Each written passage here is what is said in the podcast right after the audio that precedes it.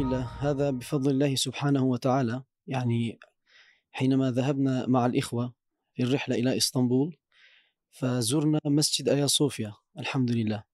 فصلينا صلاة المغرب وبعد ذلك هناك كثير من الإخوة. الآن آيا صوفيا تقام فيها الصلوات الخمس؟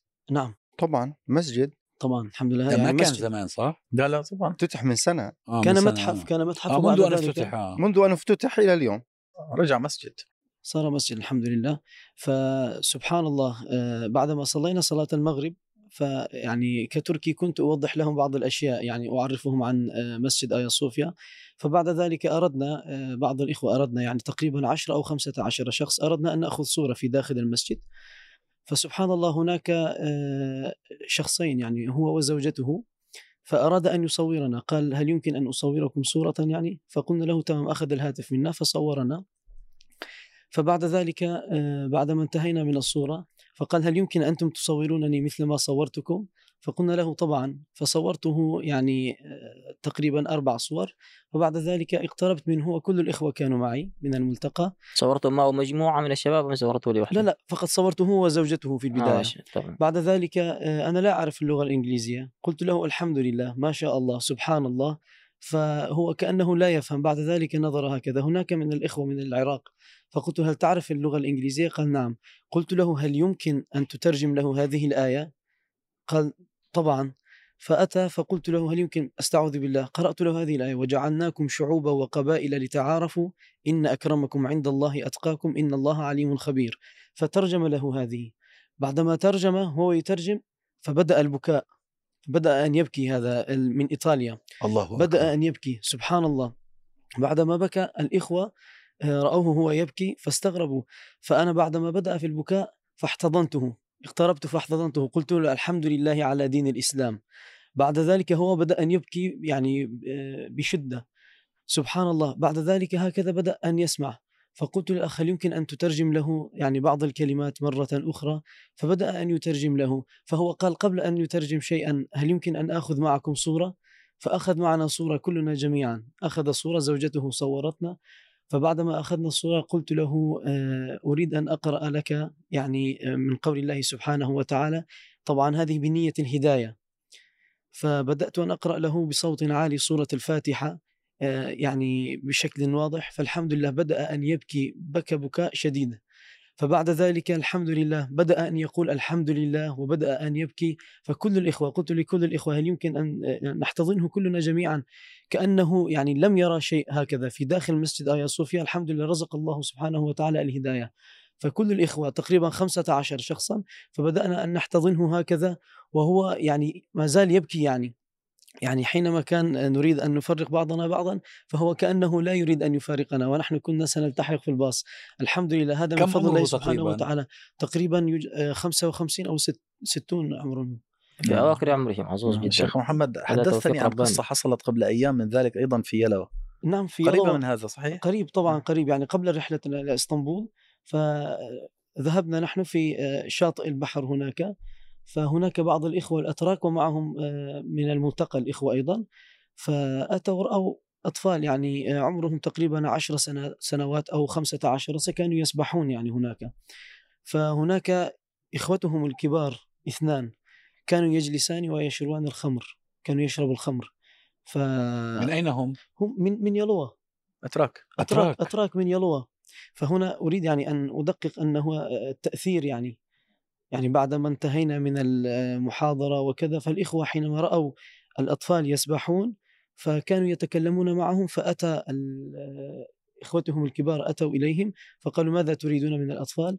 فقال فقالوا الإخوة نحن نريد أن نحدثهم. بعدما تحدثوا معهم قليلا فرأوا بأيديهم ال- الخمر فبدأوا أن يأمروا بالمعروف تكلموا معه تكلموا معه بعد ذلك قال الإخوة الأتراك الاثنين قالوا والله نحن كنا ننتظر أحد أن ينصحنا فأخذ ال- العبوة فكسرها وقال أنا تبت إلى الله ودعانا كلنا جميعا إلى بيته وقال أنا تبت إلى الله من الآن لن أشرب أبدا. الله وهذا الذي حصل الله. هناك الحمد لله. تأثير قوي هذا جدا. هذا يعني هذا تطبيق مباشر للشباب وصناعة التأثير. صناعة حص... هذا هذا الذي حصل معنا سيدي. هناك كثير من الإخوة كثير من الإخوة حصل معهم أشياء يعني أمروا بالمعروف ونهوا عن المنكر ف... أيوه ما أنت عندك مجموعة من الشباب هؤلاء آه، آه، ناضجون هؤلاء دعاة يعني على مستوى يعني يؤهلهم للقيام بذلك.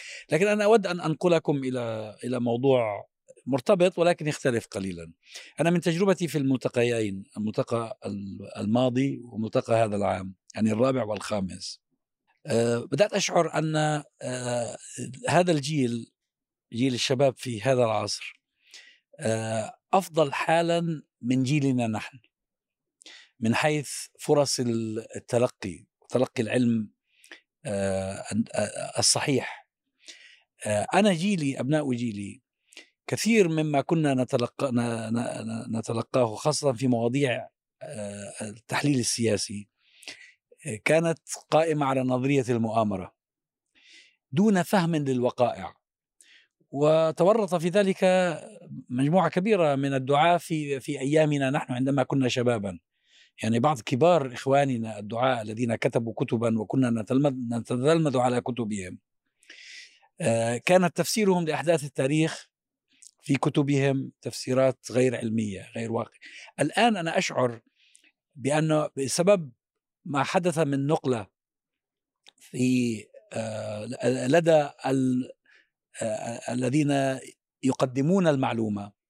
وما حدث من نقلة لدى المتلقي من حيث أنه يريد أن يفهم ويريد الدليل آه، يقدم له مع المعلومة ومصدر المعلومة آه، هناك تحسن كبير آه، في مستوى آه، الفهم الحقيقي لما يجري من حولنا.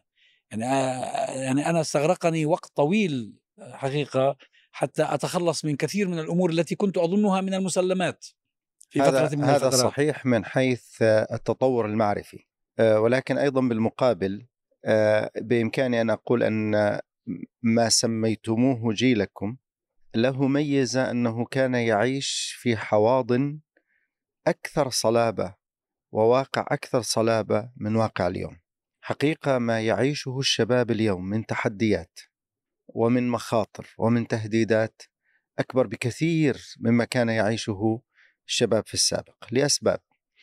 أولها إنه إحنا قبل حوالي 13 عاما أو 15 عاما دخل العالم فيما يمكن أن نسميه الانفجار التواصلي عن بعد. هذا الانفجار التواصلي عن بعد أدى إلى سهولة الوصول إلى المعلومة، أدى إلى القدرة على النضج المعرفي أكثر، لكنه أيضا أدى إلى كثير من الانتفاخات الفكرية، الانتفاخات المعرفية، الانتفاخات الثقافية، أدى أيضا إلى اختراقات حالة من أيضاً. السيولة. آه، لم يعد هناك ثبات لا في الهويات ولا في المفاهيم ولا في القيم. آه، آه، هذه السيولة التي عبر عنها باومان في سلسلة السوائل التي ألفها. أيضا عندنا تحديات كبيرة اليوم العالم داخل في محاولات فرض هويات. عبر هذا الانفجار التواصلي عن بعد. أيضا من 15 سنة إلى اليوم صارت الفجوات بين الأجيال أكثر قربا. فيما مضى كان يقال انه كل جيل مدته من 30 إلى 40 سنة. ممكن تحدث فجوات بين هذه الأجيال لكن اليوم لا الحديث عن كل عشر سنوات بل ربما بعض الدراسات بتقول كل خمس سنوات. في فجوات حقيقية بينهم. هذا عم بيعمل تحديات كبيرة جدا ومخاطر كبيرة فبقدر ما هناك من سهولة الوصول للمعلومة انفتاح معرفي ثقافي أيضا هناك مخاطر كبيرة جدا هي تتهدد التحديات الشباب. على فكرة في جيلنا كانت موجودة أيضا أبو الخير كان بس لكن كانت من نوع مختلف. يعني أنت الآن تتحدث عن تحديات سببها هذا التطور الهائل آه، في آه، آه، مجال الاتصالات والتواصل. لكن نحن في زمننا نحن كنا نواجه مجتمعا تعرض لعملية غسيل دماغ من قبل التيارات الوافدة. صحيح إنه ما كانش في سوشيال ميديا تنشرها لكن كان في إعلام رسمي يضخ على مدار الساعة. يعني إعلام آه، الناصري في ذلك الوقت ومن على شاكلته أو الإعلام المناهض له وكلاهما لم يكونا آه، ودودين بالنسبة للفكرة الإسلامية. كان يغسل أدمغة الجماهير. آه، فكان الشباب في مثل عمري يواجهون جدارا آه، صعبا جدا. آه، فهي تحديات موجودة في كل جيل ولكن ربما تختلف تختلف من جيل لجيل. لأن لجيل. صراحة جيلكم آه، آه، أنا على حسب قراءتي للوضع الآن ال- جيلنا نحن الآن نواجه آه، أزمة خانقه جدا في خصوص الانفجار المعرفي. لأن ال ال آه، نحن الآن بيدينا تقريبا كل وسائل التواصل الاجتماعي موجودة معنا. أنتم في زمنكم تقريبا لديكم التمسك لديكم ال- ال- ال- الجدية لديكم المثابرة لديكم الصبر كل هذه تقريبا تتميزون بها. لكن نحن اليوم هناك صعب من يلتزم هناك من هو يتخلى عن عن التزاماته ما يتخلى عن مبادئه. هناك سهل في اختراقه لأن الوسائل المتواجدة الآن هي الانفجار معرفي كبير جدا. هذا الانفجار وهذه التكنولوجيا الموجودة الآن أثرت في كثير من الشباب الآن. آه، قليل من من من جيلنا الآن تجد- تجده ملتزم ومتمسك إلا القليل منهم. لماذا؟ لأن ال- التأثير السلبي وظاهرة انتشار ال- التفاهة في وسط المجتمع هي ظاهرة خطيرة جدا. الآن على سبيل المثال تطبيق تيك توك. تطبيق تيك توك الآن آه، على حسب نشره بعد انتشاره تقريبا في أوساط المجتمعات كثير ما يروج لهذا هذا التطبيق تقريبا هو الرقص والمجون وشيء من هذا القبيل يعني. كله انحرافات انحلالات آه، سقوط أخلاقيات. فهذا آه، قد يؤثر الآن في جيلنا نحن من نصنع هذا جيلنا من يصنع هذا. لكن تبعاته تقريبا تتعاقب على الجيل الذي يأتي بعدنا. فعندما آه، آه، تتسيطر التفاهة في وسط في وسط التكنولوجيا عندما تسيط- تسيطر علينا فقدان الهوية وعدم التأثير عدم القدرة على التكيف مع هذا ال- ال- النهج الله سبحانه وتعالى يقول أما بنعمة ربك آه، ثم تسألون يومئذ عن النعيم. هذا ضمن النعيم. إذا أنا لدي صفحة في الفيسبوك لدي تواصل عبر التواصل الاجتماعي لدي الواتساب الإنستغرام كل هذه المواقع الموجودة عندي. أنا كيف آه، أستخدم هذه الوسائل لإنقاذ أمة سواء عن طريق فكري سواء عن طريق معرفي عن طريق ثقافي. آه، كل الطرق متاحة الآن. فأنتم في جيلكم تقريبا واجهتم تحدي لكن تحدي تقريبا موجود فقط في وسائل التو... في, ال... في الإعلام المرئي والمسموع. لكن الآن كل ال- ال- الأبواب لا شك مفتوحة. لا شك انه آه، اخطر تقريبا هي شائكة كبيرة جدا تواجه المجتمع طبعا هو لا. شك أن لكل جيل تحدياته. يعني حتى في زمن النبي عليه الصلاة والسلام لم تكن التحديات هينة ولا يمكن أن تقارن بتحديات أي عصر من من العصور. كل زمن له تحديات مختلفة تتناسب مع طبيعة وظروف ذلك الزمن وال- والثقافة المنتشرة فيه. لكن هذا يقتضي أمرين حقيقة.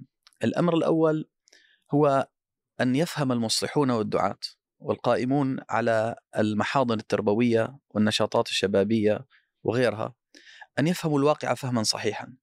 لأنه لا يستطيعون أن يتعاملوا معه إذا عاشوا في أبراج عاجية أو تصوروه مجرد تصورات نظرية بحتة دون أن يحتكوا بمشاكل الشباب، أن يعرفوا المشاكل التي يعانون منها، أن يفهموا طبيعة الشبهات التي يتعرضون إليها، ولذلك الأصوليون من من من من, من قديم قالوا الحكم على الشيء فرع عن تصوره، إذا كانت التصورات عن طبيعة المشاكل والتحديات والشبهات التي تواجه الشباب غير واضحة تماما في أذهان المصلحين والمشرفين على الأعمال التربوية والنشاطات وغير ذلك لا يستطيعون أن يتعاملوا معها بل سيتحدثون في أبراج عاجية وربما في لغات لا يفهمها الشباب أصلا.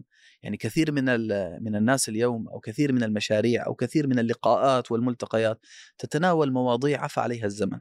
وصارت قديمة، الآن هناك مشاكل جديدة أصبحت تصل إلى شبابنا وإلى أطفالنا بضغطه زر دون أن يعلم الأهل مهما مارسوا من يعني يعني تشديد الرقابة، هذا الجهاز الذي في يد الطفل أو في يد الشاب يستطيع أن يخترق جميع الحواجز ليصل إلى الأذهان، إلى الأفكار، إلى العواطف، إلى المشاعر، وينعكس ذلك في المستقبل على اعتقادات وتوجهات وتصورات وكذلك سلوكيات. الأمر الثاني هو أنه لابد من تغيير الخطاب.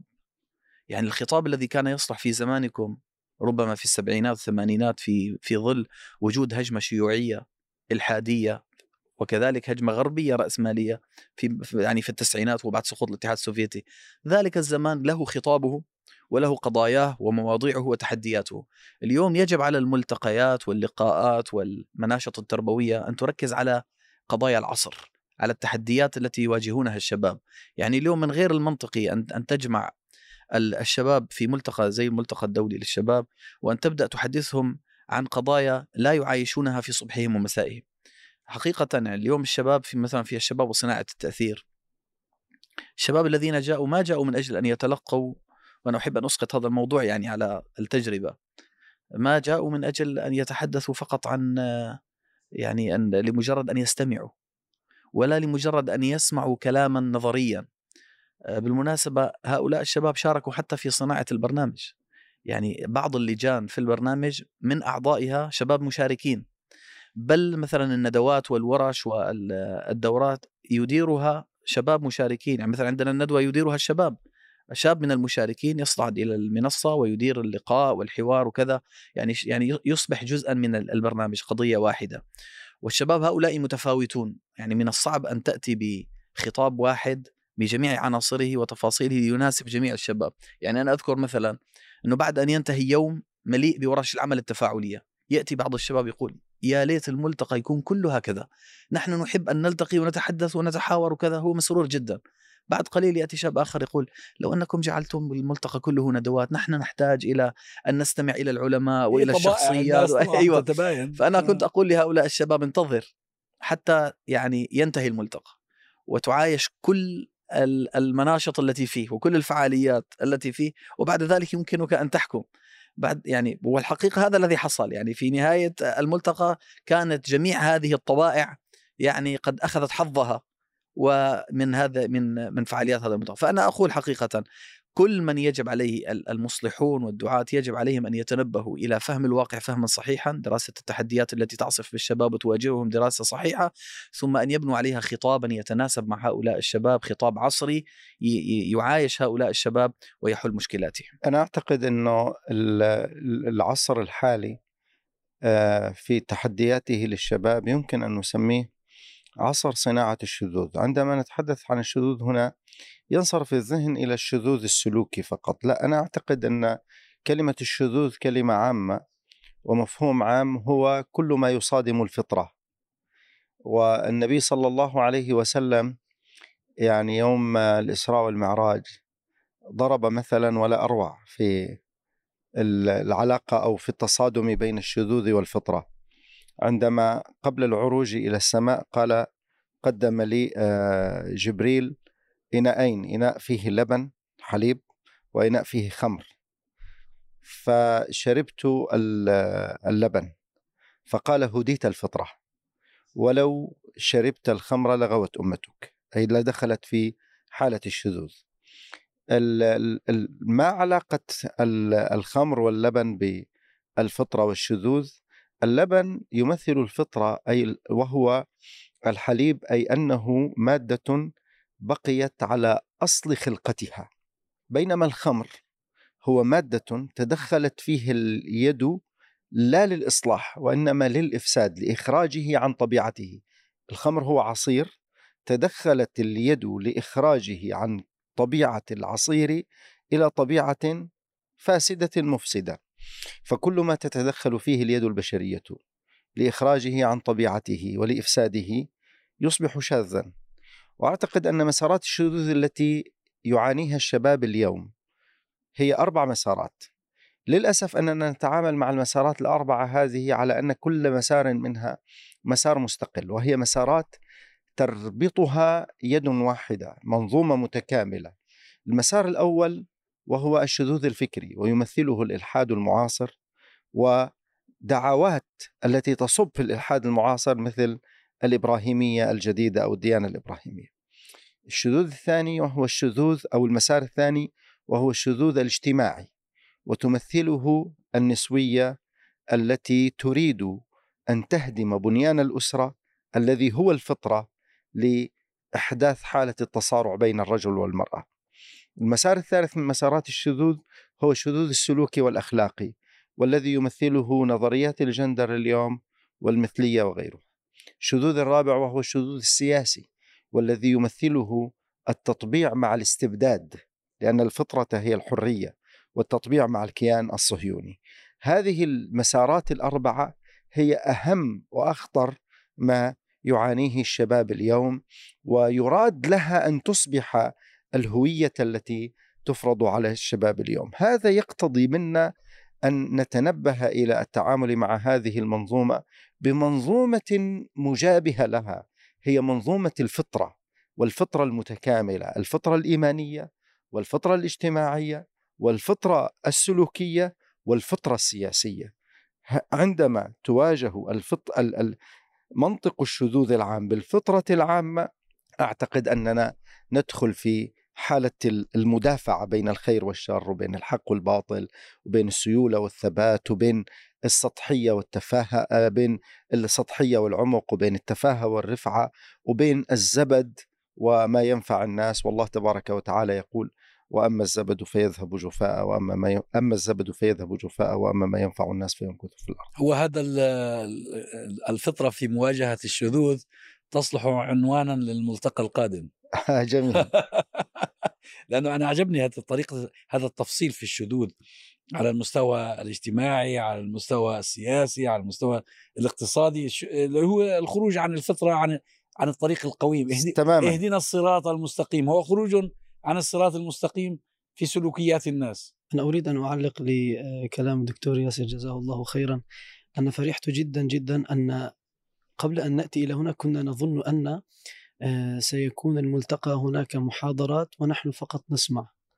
فحينما أتينا تفاجأنا أن مثلا أنا إذا خطر على بالي سؤال أو أردت أن أعترض على شيء يعني لي حق أن أتكلم أرفع يدي وأتكلم ونتداخل في الموضوع ولنا حق أسئلة كثيرة. وقليل من الإخوة الذي أراد أن يسأل ولا يستطيع يعني ما أتذكر أن أحد أراد أن يسأل. حتى من أجل الوقت ربما آه، هناك صار تقصير لكن بعد ذلك يذهب إلى عند الدكتور أو الشيخ ويتكلم معه ويأخذ ما يريد.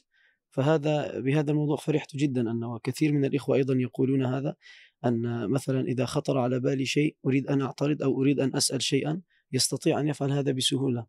الحمد لله. شوف هذا مهم جدا لأنه إذا إذا لم يعني إذا إذا أعطينا الانطباع بأنك بأن الشباب يأتون لكي يلقنوا فقط هذا حكم بالفشل على المشروع. عصر التلقين انتهى. آه انتهى. ولابد من احترام عقول الناس خاصة أنه إحنا نتكلم عن مصادر معرفة متنوعة جدا. يعني هؤلاء الشباب آه، لديهم حصيلة من المعرفة تلقوها من آه، مصادر آه، متعددة. أيضا حتى لو كان الشاب لديه فكرة نظنها غير مواتية أو غير سليمة لابد أن يعطى الفرصة للتعبير عما يجول في خاطره. وخاصة في قضايا الخلافات السياسية وإسقاط, الأحكام الشرعية على هذه الخلافات السياسية. يعني أنا أذكر عندما ذهبت لأتحدث مع الأخوات وكان الموضوع له علاقة ب قضية فلسطين قضية فلسطين. وآخره سألتني اثنتان من الأخوات واحدة من سوريا وواحدة أظنها من من تركستان. تركستان موجود نعم. تركستان نعم. سألت عن موقف آه، بعض الإخوة الفلسطينيين آه، من النظام في سوريا والأخرى من العلاقة مع الصين تركستان ده. فأنا أجبت بما بما أظنه صوابا آه، فإجابتي لم ترق لبعض الأخوات المشاركات من غزة. فجئنا وبكل لطف واحترام يعني قلنا إن يعني نحن نختلف معك آه، أهل غزة أدرى بشعابها. يعني هكذا قالت الأخوات. ناقشتهن يعني أنا وأدركت إنه هذه القضية بالذات لن تحسم. فقلت نبقي على حد أدنى من من التوافق. والموضوع يعني له خلفيات ويمكن أن المهم إنه يكون في جو من الحرية والثقة يسمح للإنسان بأن يعبر عن رأيه حتى لو اختلفنا. يعني إيش المشكلة لو ما اتفقناش في كل صغيرة وكبيرة؟ خلي بعض الأمور يظل فيها هامش آه، يتسع لتباينات في فهمنا للواقع وتحليلنا لمآلاته. وبهذا نرتاح. أنا مش ممكن تعمل الناس قوالب. الناس ليسوا قوالب. على طبيعة عمل إدارة الملتقى الآن تقريبا فيما يتعلق بخصوص برنامج إشراك الشباب المشاركين في في في النشاط الثقافي في النشاط الفكري في إدارة هذا الملتقى. تقريبا إدارة الملتقى الآن أنا على وجهة نظري أن البرنامج مفتوح. يعني لا يوجد انغلاق البرنامج لا يوجد كماليات لإدارة الملتقى كون هذا هو الصواب وعليه الالتزام على الشباب. لكن هناك انفتاح من حيث آه، إشراك هذا الشباب من حيث آه، صناديق الاقتراح للشباب التي مفتوحة لهم وكتابة ال- ال- الانطباعات وإشراك الشباب كذلك في البرامج الثقافية والفكرية وما شابه ذلك. لأن هذا صراحة بيخلق بيحاول آه، يترك الشاب متفاعل أكثر. يترك الشاب نوعا ما هو آه، في داخل الحدث. لا يوجد هناك من يهمش أو من آه، آه، تصدى عليه ال- الالتزامات كثيرة أو من توضع له جد- أوائق أو جدارين ممكن لا يحاول أن يخترق هذا الجانب. فالجوانب المفتوحة الآن جوانب في إعداد البرامج جوانب في تنفيذ البرامج وجوانب حتى من حيث المقترحات المقترحات التي ممكن تساعد مستقبلا وآنيا في موضوع ال- الملتقى. فأنا ما نراه الآن من حيث العمل عمل الملتقى طبيعة عمل الملتقى الآن تقريبا هو آه، تقارب وجهات النظر بين الشباب الذين آه، يؤمنون بقضية الأمة الإسلامية آه، جمعاء. وهذا التقارب صراحة يرجع إلى ال ال ال هذا يعتبر أفق كبير جدا وواسع من حيث إعداد آه، شباب بعيدين عن واقع أمتهم ويحاول حول الملتقى. تقريب هذه ال- العقول. إضافة إلى ذلك فيما يتعلق بخصوص موضوع عوائق منعت كثير من الشباب الذين لديهم الهمة العالية ولديهم فكر كبير جدا لكن أحالت ظروفهم عن لحضور هذا البرنامج. هناك من أحالت دونه دون البرنامج الفيزا. هناك من لديه النية الكاملة لحضور هذا الملتقى لكن نسبة لظروف معينة تقريبا انقطعت عنه السبل. واختيار التوقيت المناسب لهذا البرنامج. تقريبا هذا التوقيت شهر أغسطس تقريبا أغلب ال- الدول نحن في إجازات تقريبا حتى في الدراسات الأكاديمية. فهو الأنسب يعني في أنسب جداً، نعم. فاختيار هذا التوقيت ساعد كثيرا لوصول بعض الشباب ومشاركة الشباب في هذا الملتقى.